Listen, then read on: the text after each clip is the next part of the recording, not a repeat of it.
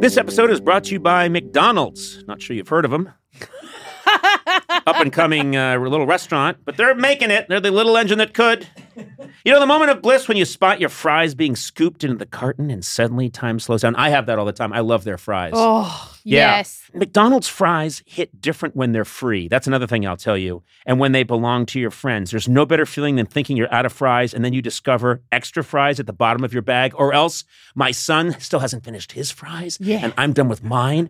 And uh, he used to be weaker than me, so I could just take them. Yeah. Now I can't because he's stronger than me. Oh, yeah. Yeah. There's no wrong way to eat McDonald's fries, but we all think our way is the best way. And I like stealing them from someone else. That's my favorite way. Get your favorite McDonald's fries today. McDonald's! Check them out sometime. They're everywhere.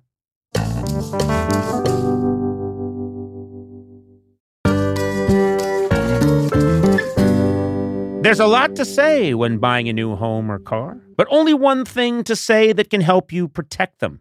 Like a good neighbor, State Farm is there.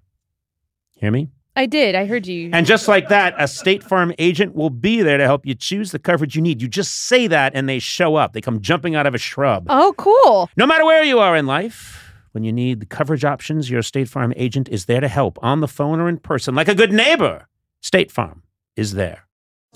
Hello,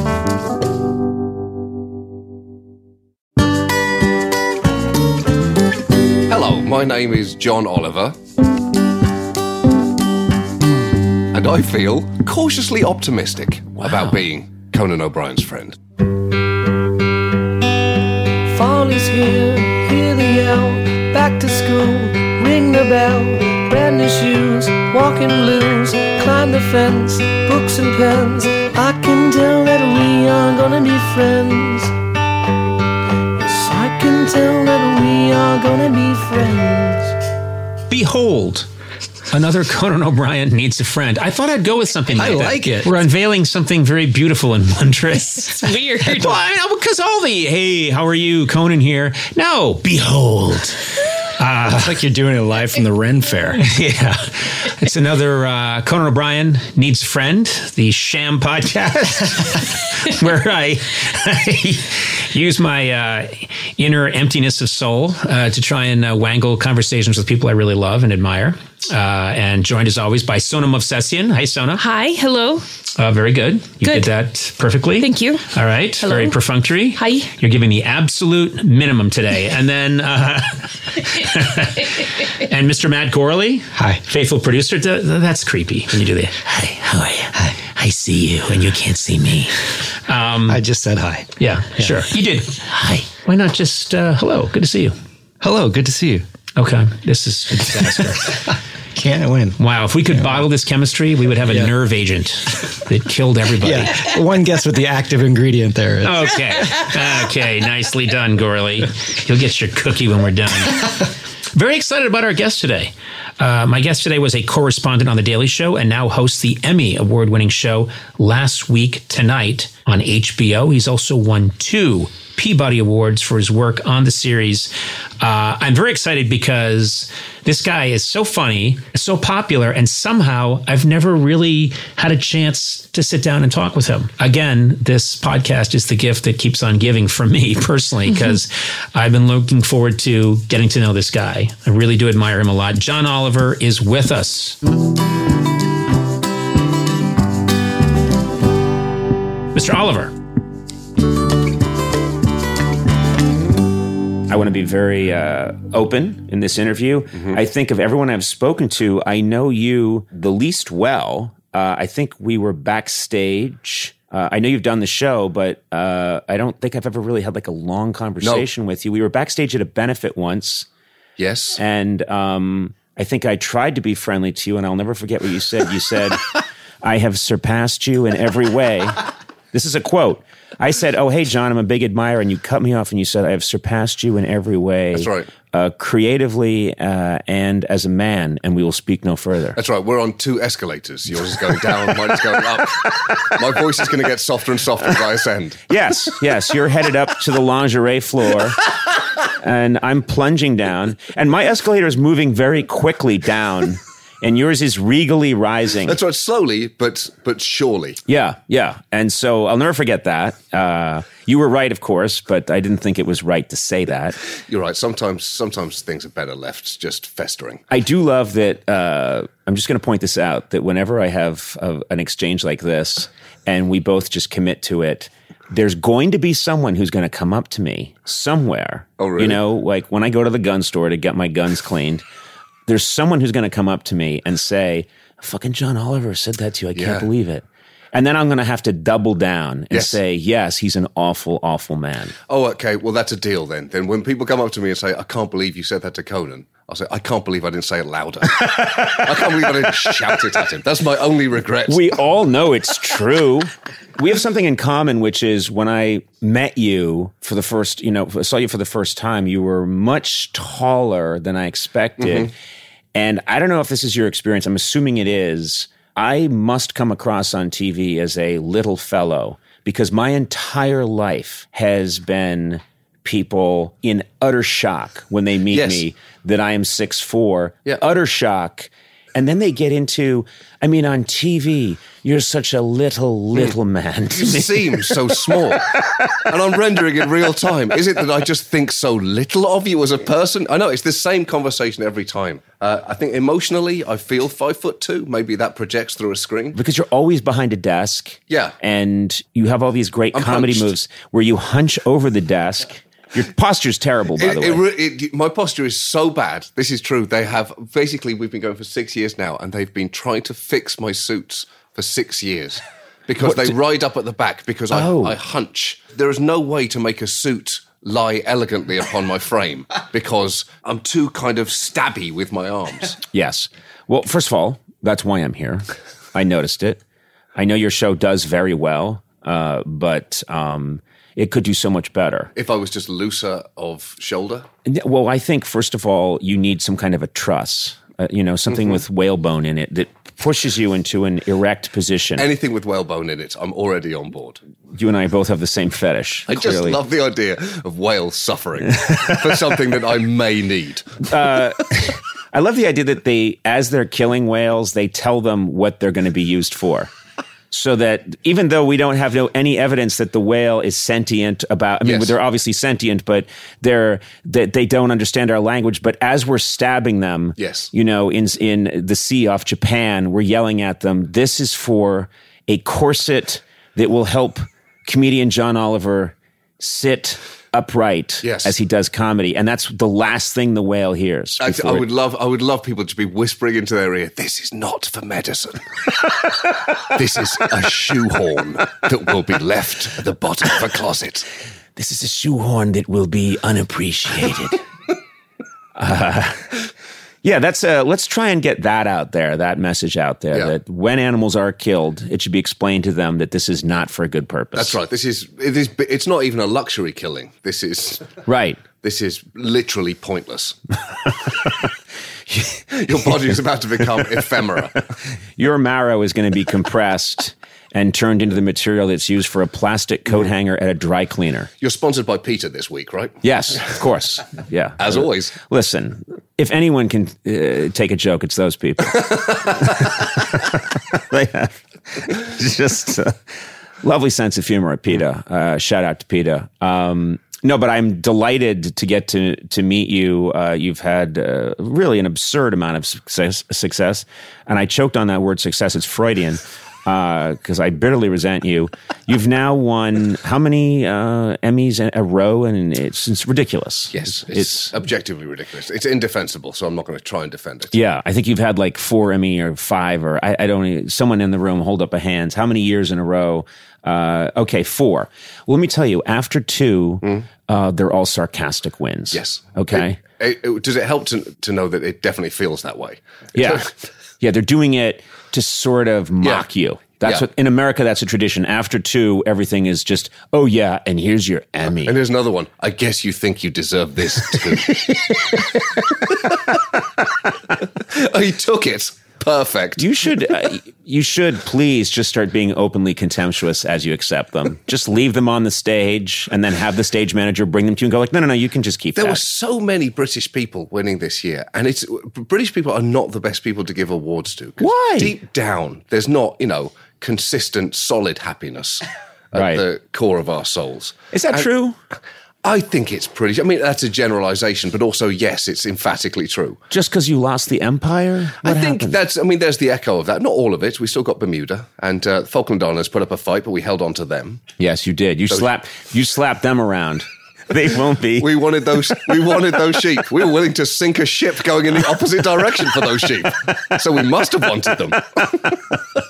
the rumor is you sank it accidentally. That's that is the rumor. Hard to ship. Uh, yeah, hard to sink a, a ship accidentally, but we did it. no, but uh, is that true? I mean, don't tell me that uh, Phoebe Waller. it just help me feels with her so name. silly. Bridge. Ph- Phoebe Waller Bridge, who is, we're all deeply in love with her. Uh, yeah, she's, she's incredible. I think it feels silly. don't I, tell me she feels badly about herself at her core. I would be profoundly disappointed if she didn't. Yeah. That occasion in particular, it's so quintessentially American. Yep. The Emmys. Yes. It's so silly and opulent that you kind of feel physically you have no business being there. Right. both in terms of where you come from and also literally your body. You look, you look at these people kind of floating through the air, and there is a troll-esque quality of, oh, is it my turn now, missus? Give me the shiny thing. and so it just feels, it feels really discombobulating being there at all. And then being on stage, I kind of just always want to get off as quickly as possible. Yeah. Well, that's the healthy response. Is it? It doesn't feel healthy. No, it is healthy. It's healthy to uh, deeply distrust uh, Yeah, any sure. kind of show business gathering. And I'm, I'm actually being serious here. I think that is the healthy response is to find it. I find gatherings like that where giving out, where people are giving out awards. Uh, I, I, I've realized I'm on my guard because I think, yeah, this is, um, this is a setup for great unhappiness. Yeah, definitely. Anyone who's in that room is in the 1% of the 1% of the 1% in terms of their comedy dream or their, Yeah. They're, they're ridiculous. I'd like to just point out to the audience uh, that listening right now that John has a tattoo on his hand that says four Emmys. I do. Now that's different. That's different. And clearly you've crossed out one Yes, Emmy, that's right. two Emmys, Yes. three Emmys. I had, the, I had actually weirdly, I had the strangest experience with an award just a few weeks ago. I got a call from the British consulate here in New York, Right. out of nowhere, saying the British consulate they w- wished you to return the call immediately, which sounds like a wartime Yes. telegraph. Yeah. please stop, Yeah. call, stop, uh, and uh, they they uh, this this very a, a guy so so with such clipped Britishness to him, it was it was genuinely offensive. I think this is Yes. this is a you thought he was doing a parody. exactly. It was like Oh, I dare say. That's right. That's right. Her Majesty is most displeased. He said, "Like, uh, uh, would you like an OBE? Would you like to be like you? You'd be on, which is the um, That's the Queen's Honours lists. Uh, isn't that what the medal, the, or did they get an OBM? What did the, the Beatles got in 65? They got, they got an OBE, yeah, Yeah, and yeah. Uh, then then um, then it goes MBE, then there's knighthood, Right. And uh, it was uh, um, there was that a moment of thinking, oh, I, I get to go to the Buckingham Palace. That would be uh, that would be an experience. And then what kicks in is, oh no, I don't want that at all. I don't want something. I don't want an order of the British Empire. Why on earth would I want that? That feels like. Uh, and then then I looked up all the people who'd rejected it. I think the Beatles. I think they gave it back in the end. Uh, only John gave it back. Sounds right. The others, the others are still uh, wearing theirs everywhere they, everywhere they go. Ringo's wearing all of theirs. He's wearing all four. Ringo has his duct tape to his forehead. I saw him the other night, With a sign saying, ask me about my OBEs. and you know it's it's got gravy on it, and it's really been around the bend. yeah. but- It's there's awards for comedy are inherently silly. yeah. Uh, that said, I just want to put it out there. I will go anywhere to pick up anything. Okay.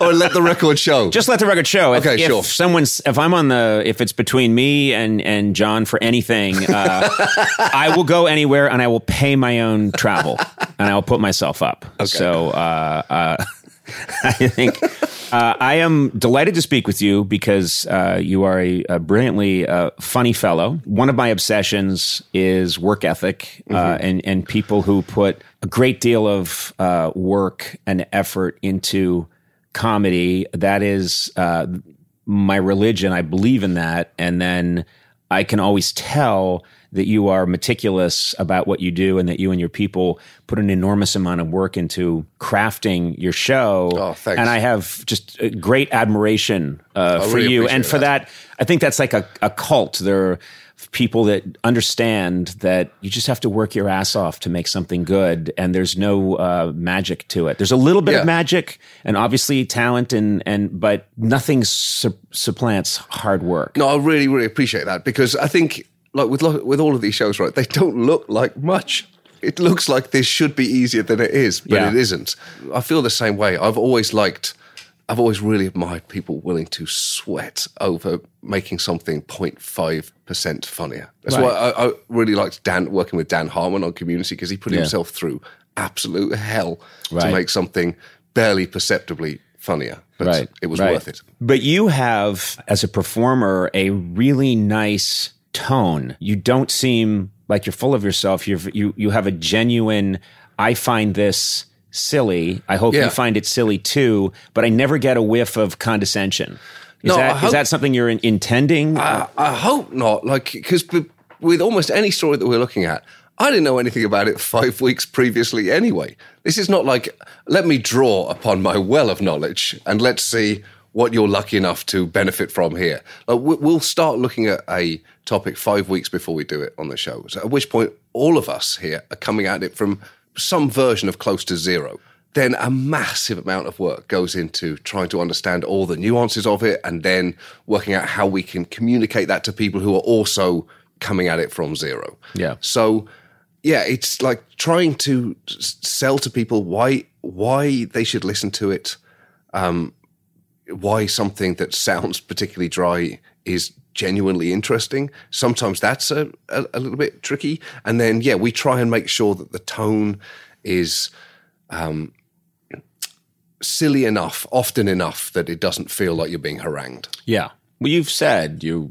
We were chatting before uh, the podcast that, and I know that I've read you say this that uh, you've always wanted this to come across as like a form of the Muppet Show. Yes. you know, and I Yeah. know you use it. You, you Yes. use a lot of puppets, and this is your idea. And I think there's, I think uh, childish glee Oh, it's goes a best. long way. I've always been. It's a, the it's the greatest. yeah. That's the, the the happiest uh, we are on the show is when we're about to do something monumentally silly, either which is uh, motivated by nothing, Yes. because that's almost the best kind. Yes. yeah. Like the the the most proud I've been of people here is like in one of the first things they did was they built a miniature Supreme Court for dogs that I couldn't believe. It's Right. like with HBO resources, so it was like soprano set designers building Right. this beautiful. It was such a catastrophic waste of everybody's time. Yeah, and then you look at the natural resources that went into building Oh, exactly. the the dogs. The redwoods. It Yes. didn't need to be redwoods. I insisted, though.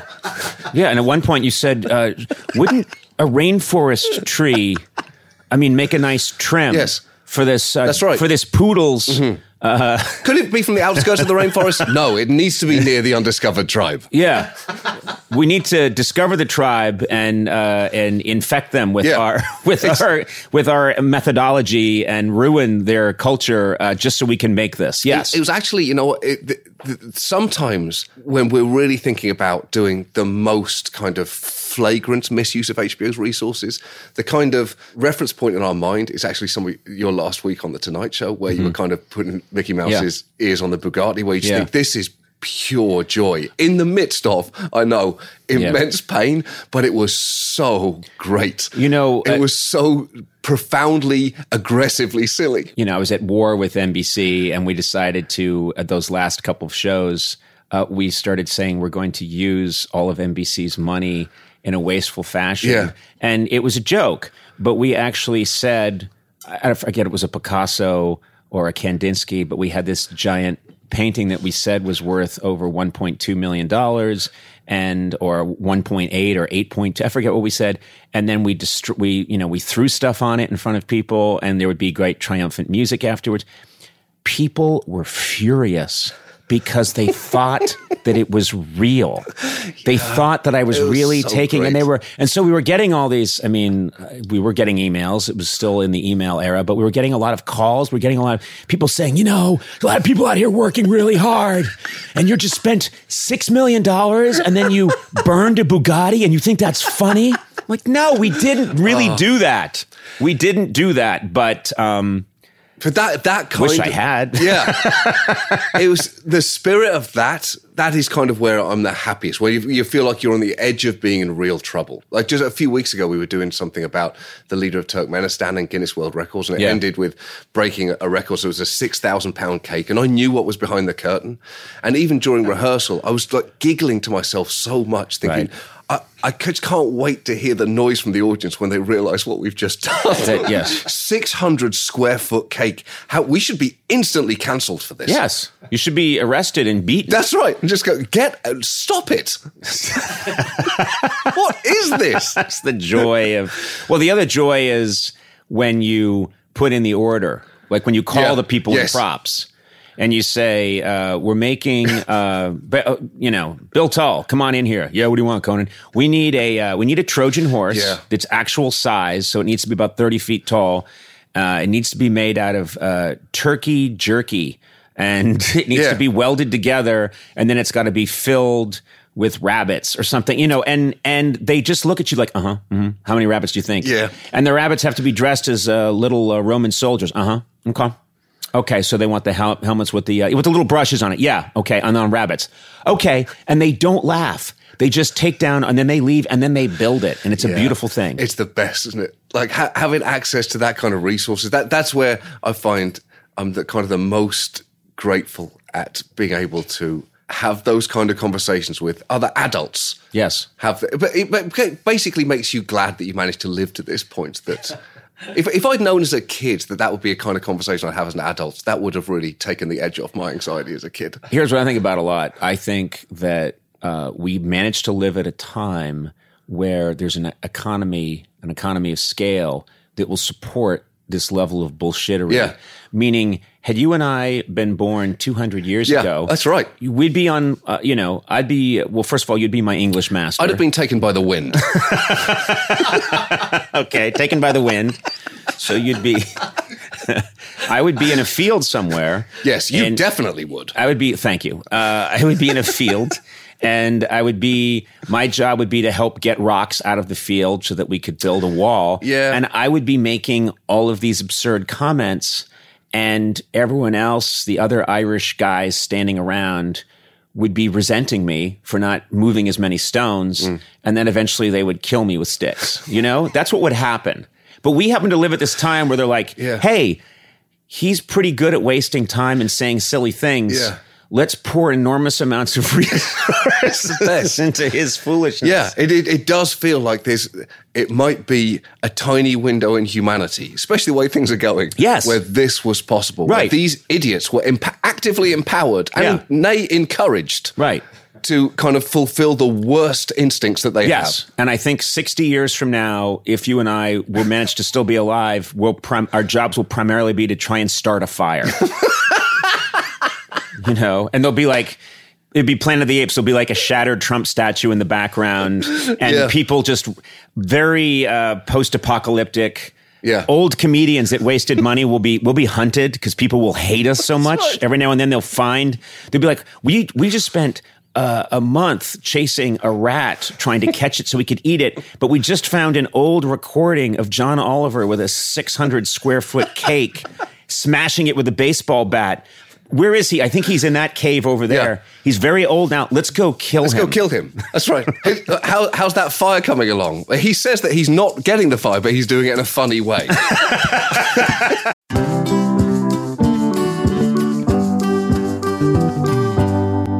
You know, it's incredible to have the flexibility to work in all sorts of places, whether it's taking video calls from the park or emailing large files while you're grocery shopping. Sona, this is good for you. Is it? Because you're always doing whatever work you do for me from fun locations. But I like blaming it on not having reception. I know, but you can't do that here. Working on the go seamlessly requires a strong network, which is why you should check out T-Mobile, Sona. Okay. Then you got no excuses. They're America's largest and fastest 5G network.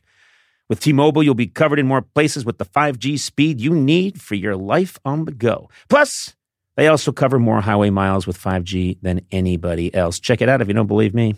Hey, Blay, you've got T-Mobile, right? I do. I was actually just up in the woods in Idlewild. It was fantastic for the weekend, and uh, my T-Mobile didn't miss it. My T-Mobile phone didn't miss it. You know, I wouldn't think you'd need a cell phone because you speak so loudly into a microphone. well, I had to look some stuff up. Just take Sorry. it. Just take it down. I didn't know when brunch was. I can hear him. when the restaurant's open for brunch. Okay. Uh, So I used uh, my T-Mobile coverage to check out brunch. That's brunch. all right. Anyway, wherever you are, you know, take it from the loud speaking Blay. If you're on the go, you want to be in the know, you want to make the show. What? Uh, T-Mobile. That's the Okay. one for you. That was I should have weird. rhymed it with go. Anyway, find out more at T-Mobile.com slash network today. Coverage not available in some areas. Fastest based on median overall combined 5G speeds, according to analysis by Ookla of Speed Test Intelligence data Q3 2023. See 5G device coverage and access details at T-Mobile.com.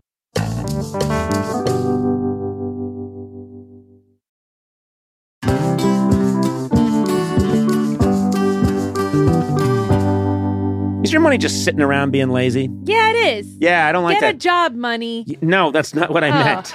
But in a way, it is what I meant. Okay. That's a good point, Sona. You have hard earned cash, and it should always be working towards a better financial future for you. Your money shouldn't be sitting around, you know, watching reruns on TV and eating nachos. It should be working for you. Well, guess what? Robinhood pioneered commission free stock trading over a decade ago. They continue to offer innovative products to help you maximize your money's potential. That's good. You got to have that money working for you, man. Yeah. With over 23 million funded customers, Robinhood is helping people build a better financial future. With Robinhood, it's simple to make investments towards your future goals, whatever those may be. We all have some bucket list items to cross off, and Robinhood has tools to help you pursue them. Investing a small amount now could make a big difference 30 years down the road. That's good. Isn't that a nice thing? Give yourself 30 years from now a gift of what you do now. It's nice to be in the driver's seat and have autonomy when making investments, which is easy to do with Robinhood. Take your financial future by the reins. Download the app or visit Robinhood.com to learn more. Investing involves risk, and loss of principal is possible. Mm. Remember that? Other fees may apply. Returns are not guaranteed. Robinhood Financial LLC member, SIPC, is a registered broker dealer.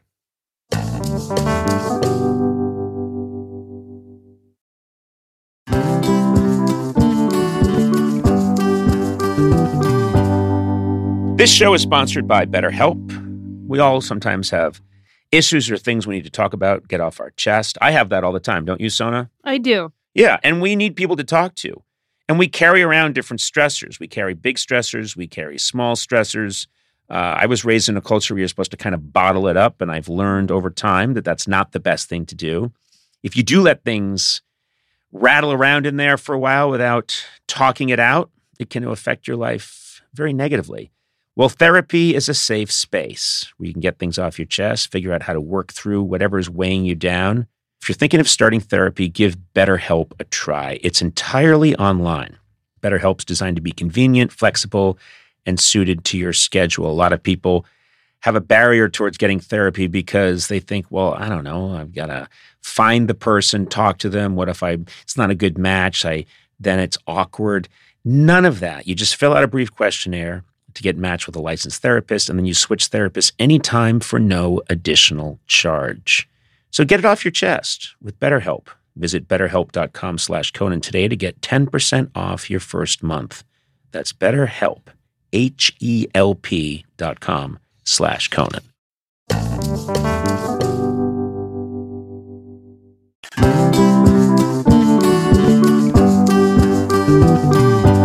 And we're back. Did you enjoy the break? Yes, I loved it. Yeah. I thought we got to know each other a lot better I during love the break. sales. Uh, let me ask you something about. Um, I want to talk about England, if you don't mind. Uh, I grew up just adoring British comedy, especially uh, when when Monty Python hit. When I was very young, and it hit me uh, later. Of course, it, it it hit in the states afterwards.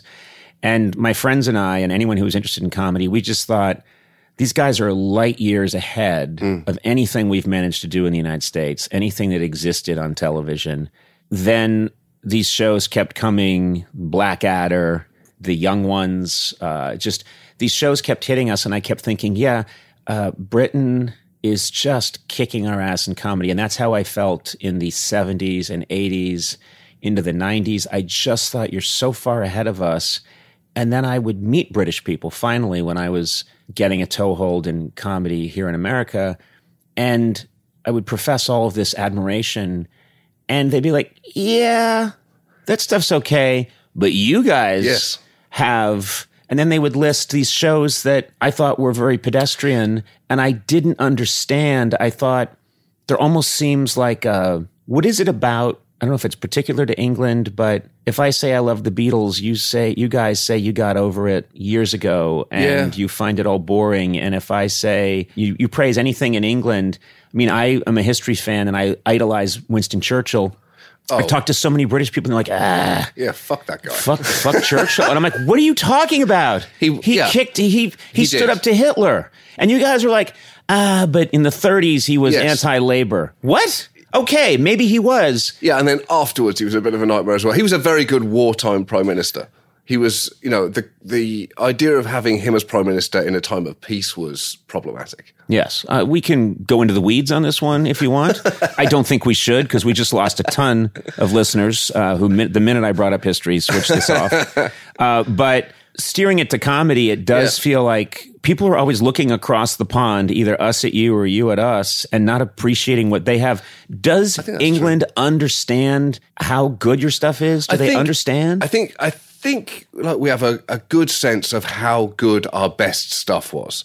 But you know, you you kind of had uh, the it was all curated. Like the, you got the cream. I see. Yeah, there We was- also we got Benny Hill. You did, actually, yeah, we never really got him very much. That was he was very much an American phenomenon. He Yeah. wasn't that popular in England. Um, but yeah, so you got the kind of the best. I think normally, as a British person, when you hear people say, "Oh wow, British comedy is the best," think, yeah, you, you, you want to watch the other ninety percent of the shit that we're producing at the moment because it's very bad. Right. And then also, there's just that sense of something that's unfamiliar becomes so much more. Impressive to you, so like the Larry Sanders show, Yes, uh, yes. around that same time Yeah. that you're saying, "Oh, well, uh, Blackadder's Yes. great." Larry Sanders' show was kind of mind blowing. Yeah, I think yeah. this is like perfect. You can't imagine something done on this scale this well. Yeah, that was appreciated here. I think something that's been really special, and it, it plays into what you're doing now here in America. I think there's a tradition in England, I think, of Fawlty Towers where you make as many as Yeah. are good Yeah. and then you stop. Yeah.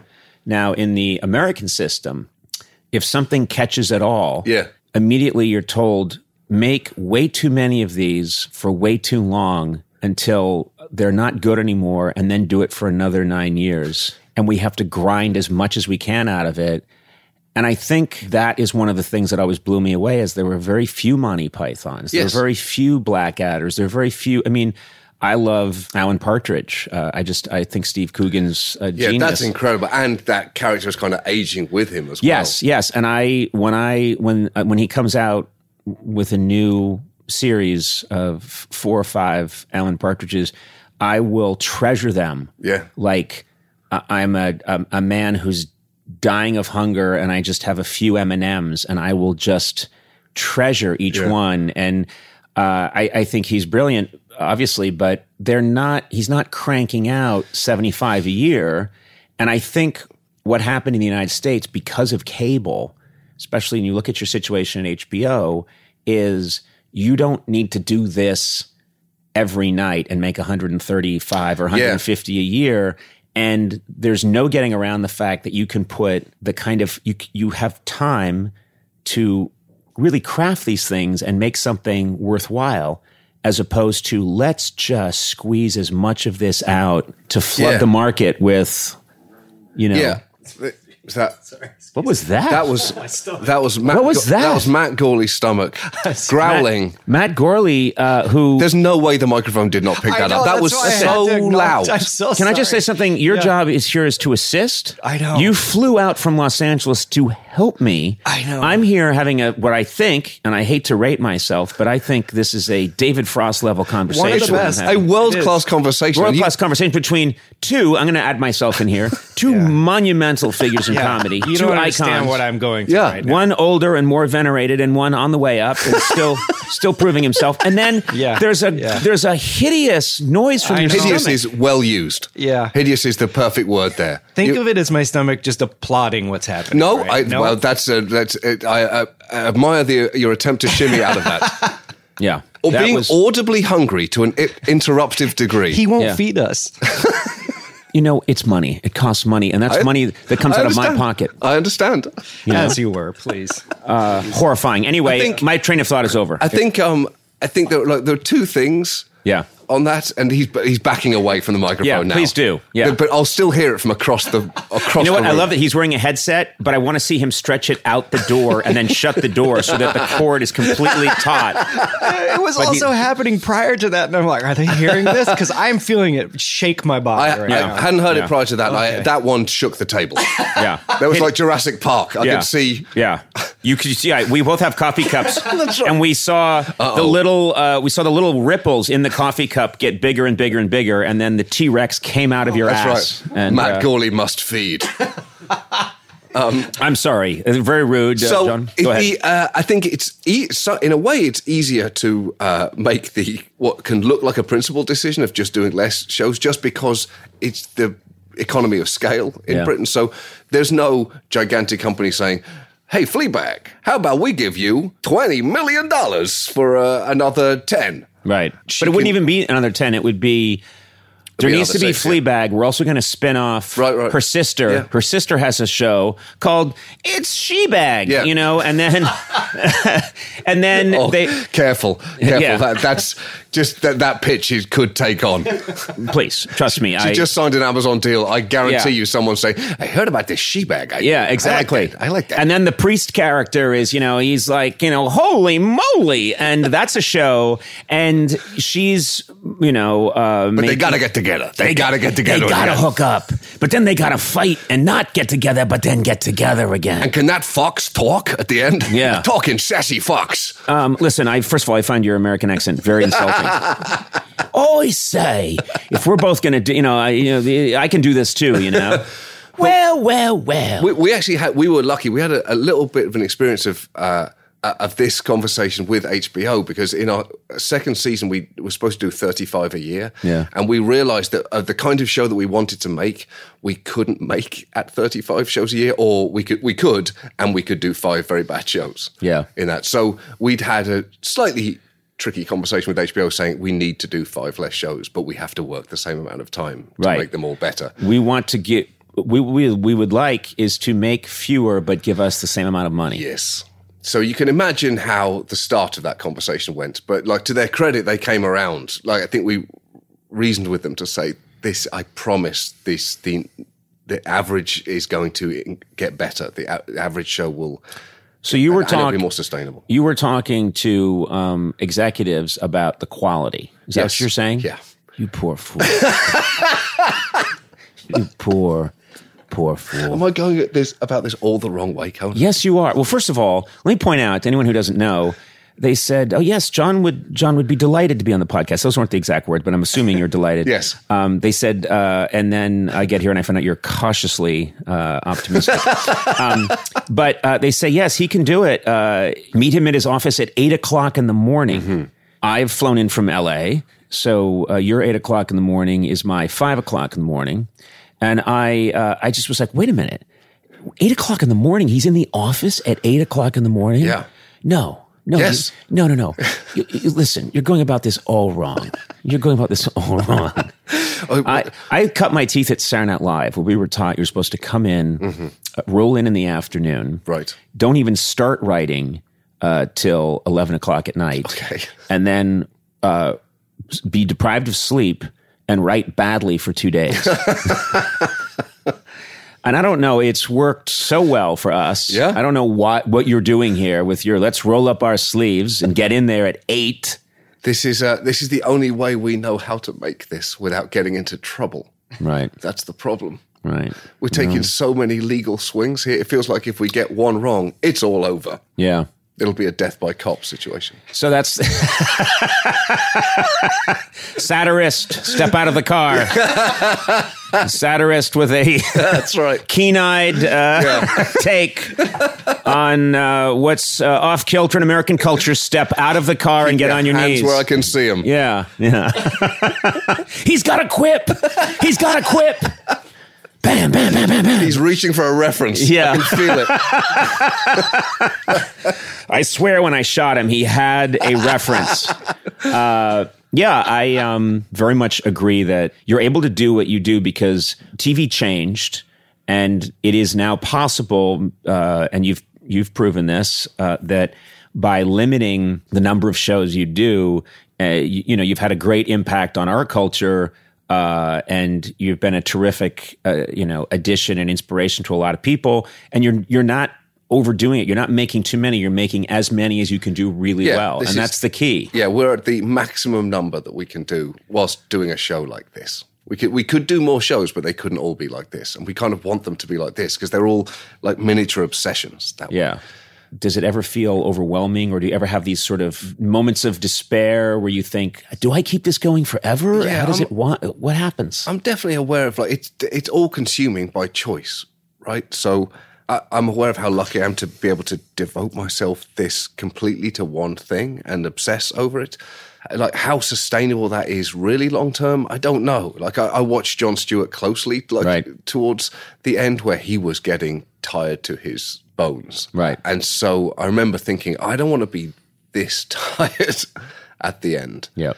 Uh, so it, it, it's hard to say. Is it the, the like how does this end? Probably is. It's a real luxury problem, isn't it? Like that sense of running downhill and thinking what when, when it feels like there's momentum that is taking over from yes. what your own body.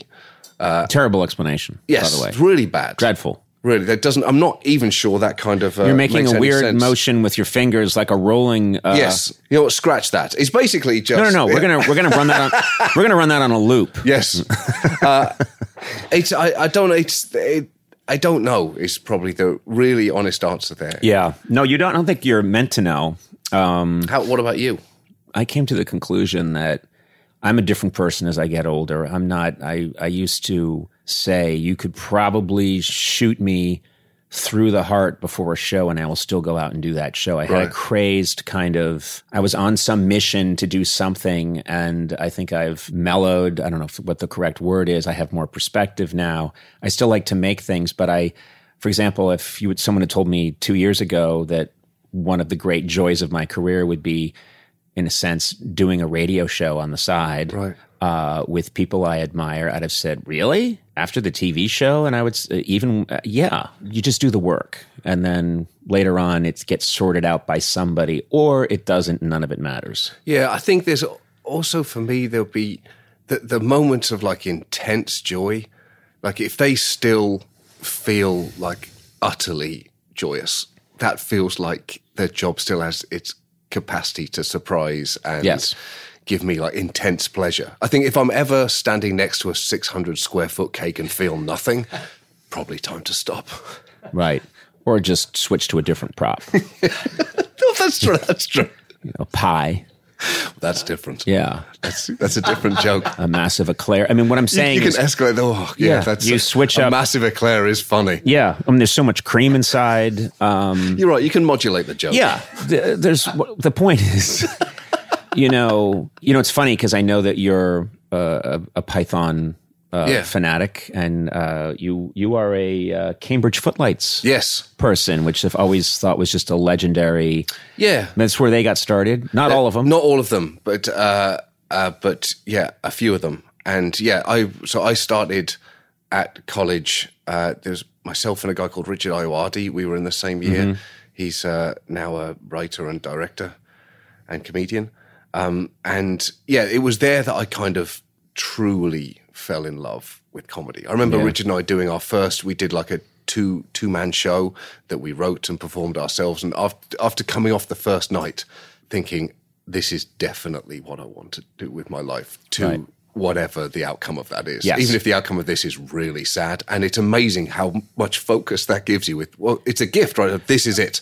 This is definitely it. It's an amazing feeling, though, isn't it? And it's a real gift to get that sense of purpose and direction at that age, at that young age, because it kind of simplifies all the choices. Because you think, well, everything, I'm going to put everything towards doing this. Yes. now. I worked so much harder at comedy at university than I did at my degree because it was, it was the thing I knew that this was everything to me. Yes. I remember there was um, and to the real chagrin of my uh, teachers there, I remember there was a, a Jonathan Miller, I think it was, at, um, who was in Beyond the Fringe. Uh, his uh, there was a, a tutor he'd had. He'd studied medicine at Oxford, and who like to to his dying day, this tutor was disgusted with Jonathan Miller, saying he could have been a great doctor. This is a total misuse of his time, and I couldn't have identified with that less. Think, What are you talking about? He did Beyond the Fringe. There's lots of good doctors around. He Yeah. did Beyond the Fringe. Right, right. We we uh, good comics are always very uh, you know rare supply, and I think, for my money, there are way too many doctors. out Yes, there. there's plenty of them. you know, you know, you know what I mean. And peop most things get better on their own Yeah. when you leave them alone. That's right. Just let ignore, the immune system ignore them it. and they'll go away. Exactly.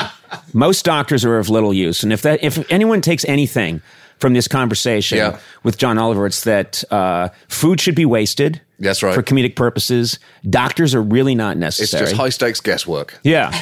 Um, most British comedy is very bad. We just don't see it. That's right. We only get the one percent that's good. We've kept the chaff away from you. You Yes. get the the beautiful wheat. Right. Uh, you guys invented Love Island, didn't you? didn't you invent Love Island? We did. That That's was like you created the herpes virus. That was our idea. Yeah, that was our idea. and then you, and now they, it's come to America. Yeah. it's a bunch of people hooking up. is it doing well in America? I don't think it's not. Yeah, 'cause it's- I, I'm told that in England, literally, uh, your economy broke down because all anyone did all the time was watch Love Island. Yeah, because I think there is. A, I think there's a reason why it just won't work in the same way here. In that in Britain, there is a like a cultural understanding to you take a group of maniacs and then you put send them to Spain. Like Yeah. Br- British people don't have like uh, you know there are not beach holidays Yes. of in England. So you Right. go somewhere else and you lose your mind for Yes, two weeks. yes. So that it's. There's there is a there is something that doesn't quite work here. I think it's not the same thing. but they're having real. They're having real sex They're having, Island. having real sex to a fault. Yes. Yes. Uh, I've I've done that. it's the only way I know how to have sex. I'm sorry. Uh, so yes, so I mean, uh, that's the point. Is that you and I are in the wrong television.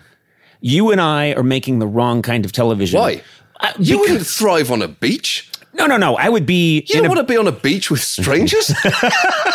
first of all, Hell, uh, there's no, no. nothing I would like to do less than appear on Love Island. I, You're missing the point, John. We're not on the show. Oh. I would be in a beekeeper's outfit, protected from the sun. and I would be in a big tent in the beekeeper's outfit, and I'd be peering through a slit, and I would be a profit participant, as would you I see. in this scenario. Yes. And people would be hooking up left and right. You and I would get to watch the rough edit. Uh, as an ultimate form of perversion, um, and uh, and we would be profit participants instead of the, whatever you're doing here. it still sounds HBO. less fun to me. Occasionally, there'd be a Any- giant cake. I think there's any. I, I've watched so little of Love Island because I think I, there's too much of it that I understand, and it makes me sad. It's the same Right. reason why I cannot watch the Great British Baking Show. It makes me so tense. Why? Because My kids I- love that show. Yeah, I know. All Americans say, "Oh, it's just so relaxing. It's so calm." And if, to me, it's a white knuckle ride through British people's uh, anxieties. Yeah. It's not. They're. They're. You have to understand, Conan. They're so repressed. They're all on the edge of breaking down. It's not about the cake. It's never about the cake. I want to point out uh, John's crying. There's tears I running down his cheeks I cannot watch it. It makes me so tense. because you are picking up on all of the repression, All of them, all of them. So all of the false cheer. What's Mary Berry? Eh, yeah, she's exa- always biting into it. She looks like a muppet, by Yes, the way. that's she right. looks like a, a strange puppet, and she's always biting into a tart. That's and right. going, ooh. Ooh, and have you, so you've only made this three times before. Don't do it. Don't do If you've only made it three times before, don't do it now. It's not going to work. Nothing works. You know that. You know what I love Nothing the- ever works out. It's going to sink. Oh, God. on the British baking show, uh, they always come by and they ask the person what they're doing.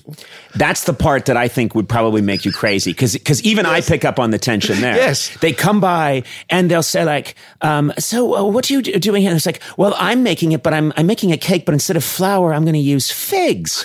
And the person they'll look at him and go like, Don't use figs. "Don't use figs." And, You've and never used figs before. You're not a fig person. and they'll always say, um, "Oh, I just thought I'd try it," and they always give a little skepticism, like, "Well, I mean, flour is really how most cakes are made," and be like, "Well, I think I'm going to go with figs," and then you know, Don't do it. They're dead. You're reaching for a life you can't have. yes, Just stick to what you know.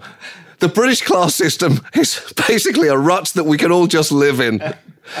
Yeah, it's not about cakes. That that thing is just I, it's uh, incredibly distressing for me to watch that. I've never made it through a whole episode. Have they ever tried to combine Love Island with the baking show? The, you know what I mean? So there's a tent and people are cooking things, but they're in thongs. and then they, if you both make the best cake, you hook up, but you do it on a giant pastry. What are you doing, Dave? I'm making an eclair. I think I think I'm making a nice eclair. But I'm doing it with strawberry frosting. Well, I've wasted way too much of your time. Uh, this has been fun. really fun. Yeah. Uh, thank you for doing this. And uh, It's a pleasure. I still swear to God, you're here at the office way too early. I, think, don't deny that. I think your work ethic is destroying your show, and uh, and you've got it all wrong.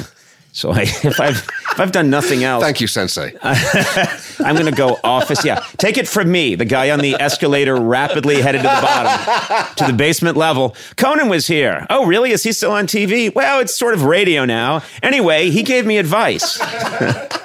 but John, you're doing really well. Well, Conan said this is what you should do. Then I saw Conan rush out and get into an Uber, and he was driving. anyway, an absolute delight. Uh, thank you for uh, for doing this, and uh, you know, cheerio, I suppose. Cheerio to you, Conan. I just became Dick Van Dyke in Mary Poppins, and I apologize. Jim Chimney.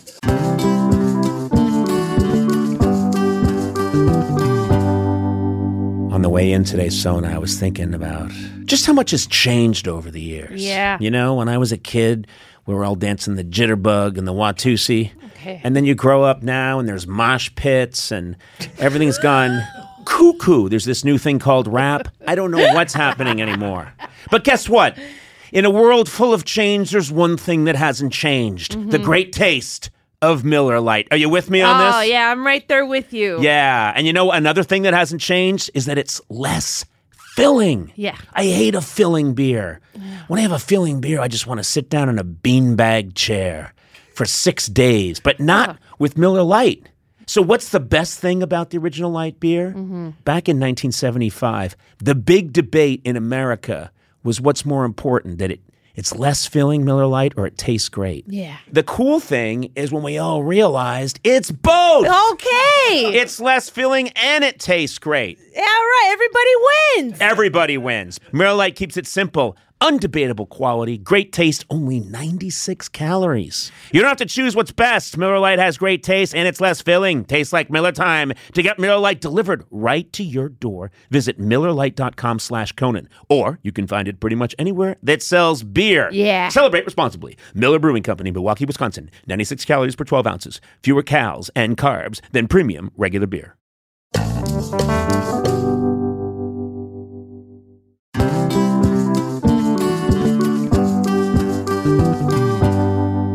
On, if most people are being honest, no one really knows what you do for work, right? Yeah, it's true. Yeah, especially if you're in a what I like to call B2B. Oh, you know? what, what is that? I'll explain. Okay. That's a business doing business with other businesses. You know what I'm Okay. saying? I call it B2B. It's a little thing. It's also uh, it's a boy band I'm working on.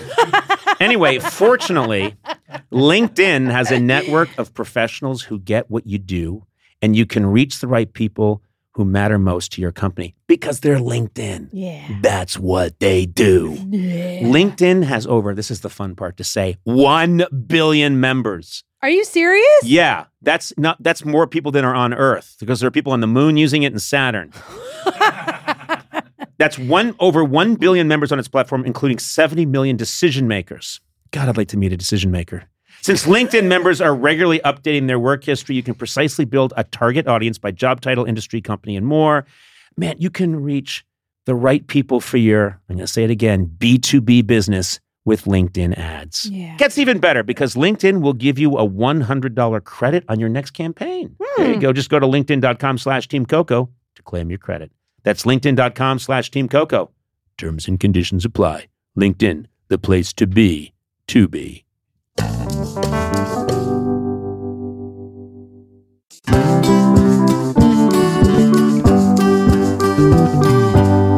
know, we're already uh, well into season two. We're on our way, and uh, I realize we haven't checked in with one another to see what we've done. You know, uh, we sort of went our separate ways. Uh, a lot going on in our lives. Uh, Sona, you're trying to buy a house with your husband. I am, and you uh, got on my case because I lowballed a house the other day. you finally found a house that both you and your husband love. Yes. which is impossible and you can afford it and you listen to your brother who's like A financial advisor. a financial advisor Yes. and you so lowballed that the person isn't returning your offer and will not talk to you. I think your brother Danny didn't take that Why are into you saying consideration. Danny's name like that? I'm trying to say it the way an Armenian would say it. Danny, isn't that oh it? Isn't it Danny? Is, no, oh God. Danny no. is a financial advisor. Yeah. He owns properties throughout Los Angeles. He knows what he's talking about. And, you know, the house has been on the market for a month. a month. Yeah. So A you month, decided to Matt. humiliate the owner. We didn't humiliate him. Yeah, we you gave went him in an and offer. Yeah, the offer was three chickens and a box of oranges. we and I did- think that's just insulting. I think it's terrible what you did. we did. offered him money and he apparently he's a very nice man, but he was very angry, is Yes. what the agent said. yeah, he's a nice man Yeah. and he's angry because you insulted him. He was very angry. and this is the house where you want to like raise children. I know. It's So so, what were you doing? I What were you know. doing? Well, now we're in a tough spot. Like, do we go back and we're like, oh no, we meant this much, but then You then we do? lose all our leverage. no, you don't. You just say we we faxed it over and the fax machine dropped one of the zeros. That's not how things work anymore. Oh, Nobody now you're going to tell me there aren't fax machines. I mean, there are, but no one uses them. oh, right. Okay. How do they communicate, wise guy? when was the last time you faxed anything? Uh, let's see. I was watching Silver Spoons, and I was upset with the quality of the episode, and I remembered faxing the head of the uh, of the network. You know what? I you the other day printed something from your laptop, and it has the fir- It was the first time in the ten years that I've worked for you where you have printed something from your computer to the printer. And then he went to the printer, picked up all the papers that were in it, and then threw away all the ones that were in his printout. Oh my god. They didn't concern me, That is so I you to a T. they didn't concern me, so I threw them away. Oh my and then I hear God. Sona saying, "Where's my what was it you were missing?" it doesn't matter. No, no, what was it? What was it? You were missing your Sudoku printout for that it day. It was yes. I, I'm with you. I'm with you. Oh my God! You you flipped out. You act like I. Where where are the special papers we need for the functioning of this program? No, it was your Sudoku. That's why you were yelling. That's not the point. It is the point. no, the point is The point is you can't- do Sudoku at work all day, and so I threw away your Sudoku. Print another one. You don't know proper printer etiquette, and it upsets me that you don't know that. Next time, this is what I'm going to do. I'm going to go to the printer. I'm going to take out the thing that I printed out. And if there are any papers there, I'm going to open a can of Dinty Moore canned stew and pour it all over those papers and the printer. What did you print out? Glad you asked. Oh no. I printed out the uh, lyrics to a really God. sad country song, So both of you are working hard. Is what I'm getting from this. and um, and then I, I printed out the lyrics so I could know them. You probably want me to sing it right now. I didn't ask for that, but it sounds like it's going to happen Couldn't anyway. be happy in the city at night. You can't see the stars for the neon light. What? Sidewalks dirty and the river's worse. Underground trains all run in reverse. Sona, did you hear me playing it on the guitar? You've played it like 20 times in the last few days trying to learn it. Yes. And how does it sound? It- you know what? It sounds really You're a really great guitar player. Thank you. That's a genuine compliment. And what about the singing? The Singing is nice. I know. I know. No, it's not. You know what? It's not. I think you have dreams of being a singer songwriter. And I think if you went to a little bar and you took out your guitar and you sang, people would listen to it. Here's the problem. If I go to a bar and I open up a guitar case or something, people are just going to start shitting themselves. Why? Because you brought a disease in? No, because I showed up in a public space. You don't walk around with me, Gourley. Sona, you've been with me. When I go places, it's something like a flash mob. I have. We went to the movies. It's there's. Oh, that's right. We did go to the movies. Um, Yeah, there there was wasn't that- nobody there. I know. Actually, no, that's not true. There was Pete Holmes. Yeah. it was a completely Random. empty movie theater except for comedian Pete Holmes. Hilarious. And then we sat right next to him and his wife, even though nobody else was in the theater. Oh, and you also were like texting and taking video during a movie, like which is a big. Yes. That's another etiquette problem. Yes. Big bright shining phone. You were You had the flash on. you were taking video of the movie in an arc light. No, what I did was turns out, and I thought this was kind of cool. I'm watching the movie, and I'm not going to name names here, but we're watching this very popular movie, and someone who's in the movie is calling me at that moment to try and see when we're going to get together to have dinner. And I thought it was really funny that that person was calling me while their scene was up in the movie. Hmm. So I quickly said, I'm busy, and then took a picture of their face on the screen. I thought that was kind of a cool thing. So I wasn't there taking video of the movie. I took one quick, discreet shot, and then I sold it in China for a couple hundred thousand dollars. You're capable of terrible things, I'm sure. Uh-uh. I'm I'm an angel. you are. Thank you. We don't know. We don't know about you. Hmm. And you, did you do any of your crafts this summer? I know What, you're into what are crafts. my crafts? I don't have any crafts. Yes, you're a woodworker. You Well- made you made wooden lamps, didn't you? I was not putting you down. I said well, it's you hard did. to tell. You use the same tone for everything. I could probably deliver the Gettysburg Address like a prick. Yeah. Yeah. You could. Do it. Four score and seven years ago, our fathers brought forth on this continent a nation conceived in liberty, dedicated to the proposition that all men are created equal. You're right. I Yeah. can do it. It doesn't matter what Yeah, it is. yeah. Yeah. What an achievement. Well, I'm proud of myself. Yeah. Really, Gourley, I could replace you tomorrow Yeah. with uh, a beanbag chair. Yeah. And I could draw glasses on it and say, Gourley, how are you? And I'd be fine. Me too. You'd be happy. Conan O'Brien Needs a Friend, with Sona Movsesian and Conan O'Brien as himself. Produced by me, Matt Gourley. Executive produced by Adam Sachs and Jeff Ross at Team Coco, and Colin Anderson and Chris Bannon at Earwolf. Theme song by the White Stripes. Incidental music by Jimmy Vivino.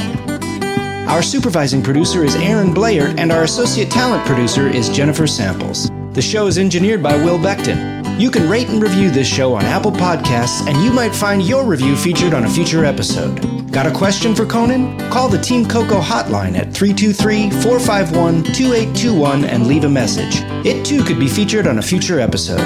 And if you haven't already, please subscribe to Conan O'Brien Needs a Friend on Apple Podcasts, Stitcher, or wherever fine podcasts are downloaded.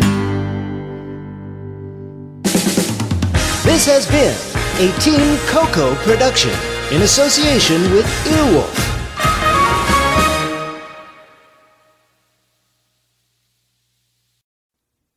This is Comedy Bang Bang, the podcast, the promo, and in 30 seconds, I'm going to tell you why you should check out the show. I, the host Scott Aukerman, have a lighthearted conversation with famous celebrities like Jon Hamm, Allison Williams, Phoebe Bridgers, Bob Odenkirk, just to name a few. Things go a little off the rails when different eccentric characters drop by to be interviewed as well. Each week is a blend of conversations and character work from your favorite comedians as well as some new hilarious voices. Comedy Bang Bang, the podcast. Listen every Monday wherever you get your podcasts. The living room is where you make life's most beautiful memories. But your sofa shouldn't be the one remembering them. The new life resistant, high performance furniture collection from Ashley is designed to withstand all the spills, slip ups, and muddy paws that come with the best parts of life. Ashley high performance sofas and recliners are soft, on trend, and easy to clean. Shop the high performance furniture in store or online at ashley.com. Ashley, for the love of home.